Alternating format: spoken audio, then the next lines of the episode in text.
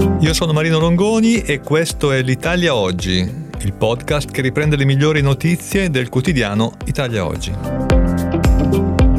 Ciao a tutti, ecco alcune delle notizie più interessanti pubblicate su Italia Oggi di giovedì 28 dicembre. La notizia d'apertura è dedicata al super bonus che non dovrebbe avere le proroghe che molti invece stanno richiedendo. Però chi non terminerà i lavori al 31 dicembre non perderà tutta la detrazione legata ai lavori già effettuati, tutta la, la detrazione del 110%, ma manterrà il 110% sui lavori già finiti e su quelli ancora da finire invece scatterà l'aliquota del 70%. Infine arriva anche la revisione radicale del bonus barriere architettoniche, che era, è stato un vaso di Pandora dell'illusione in pratica si potrà usufruire dell'agevolazione solo per il rifacimento di ascensori e scale, non più per box docce, bagni e altre cose del genere. Nessuna norma salva contenziosi che potrebbero esplodere con la chiusura al 31 dicembre della stagione del 110%. Sono questi, secondo quanto risulta a Italia Oggi, eh, i limiti che eh, il ministro dell'economia Giancarlo Giorgetti avrebbe citato in audizione in commissione bilancio della Camera e che dovrebbe poi trasferire in un decreto legge che dovrebbe essere approvato proprio oggi in Consiglio dei Ministri. Al via dal 1 gennaio il nuovo fondo PMI, la riforma del sistema di garanzia volta a facilitare l'accesso al credito da parte di PMI, professionisti, small e mid cap. A dettarla è il decreto legge anticipi collegato alla manovra 2024, le nuove disposizioni avranno validità 12 mesi e, e, ieri è arrivata la nuova circolare del medio credito centrale che chiarisce le modalità applicative confermando alcune novità introdotte nel periodo pandemico, come l'importo massimo garantito per impresa pari a 5 milioni di euro. Il decreto prevede anche la gratuità del costo della garanzia per le microimprese, l'ammissibilità per small e mid cap e l'ammissibilità degli enti del terzo settore.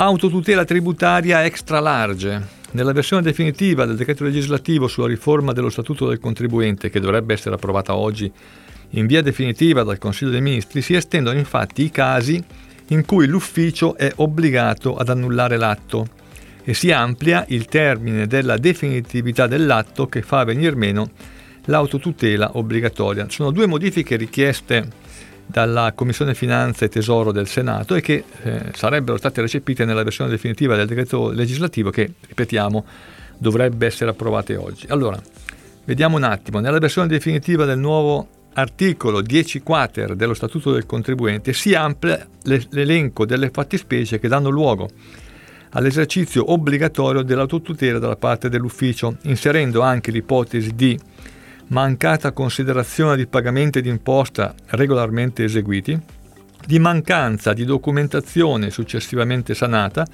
non oltre i termini previsti a pena di decadenza, e infine di errore sul presupposto di imposta. Quindi quando si eh, vengono a verificare questi casi, la autotutela, cioè la correzione dell'atto emesso dall'Agenzia delle Entrate, è obbligatoria.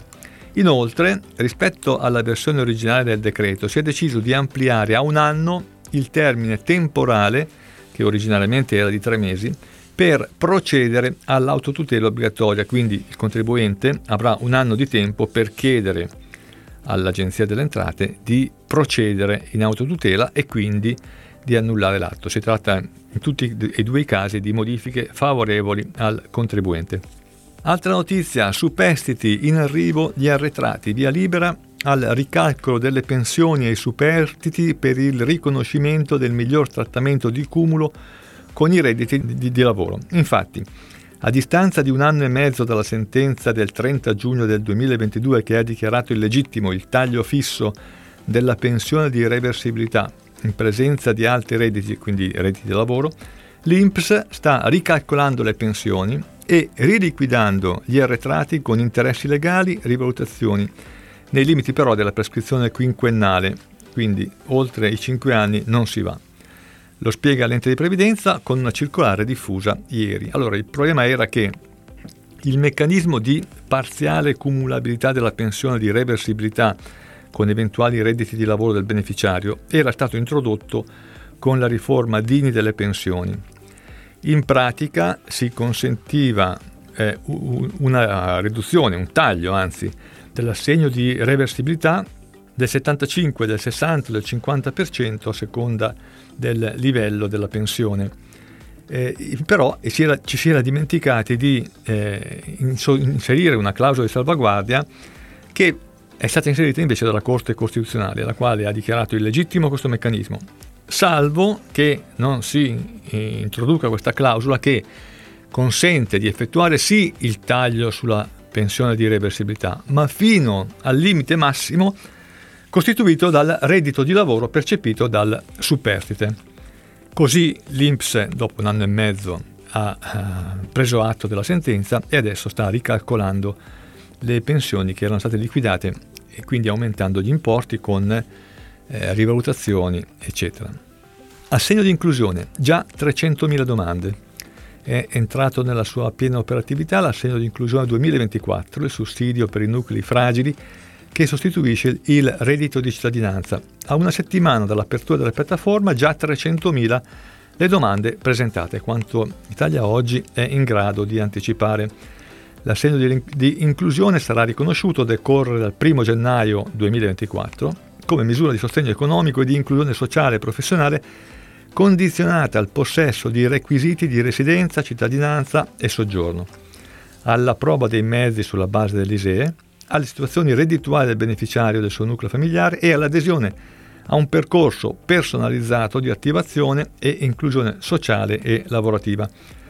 In pratica è destinato a nuclei familiari dove ci siano persone con disabilità, minorenni, con almeno 60 anni di età, in condizioni di svantaggio o inserito in programma di cura e assistenza ai servizi sociosanitari territoriali, oppure, e questa è una novità, dove siano presenti donne vittime di violenza. L'assegno di inclusione ammonta a 6.000 euro annui, che in alcuni casi però possono essere aumentati a 7.560 e in alcuni casi poi si può aggiungere anche un eh, contributo per l'affitto mensile.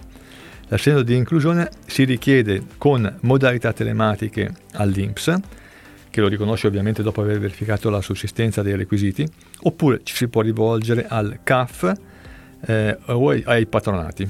Questo è tutto per oggi, a risentirci alla prossima occasione.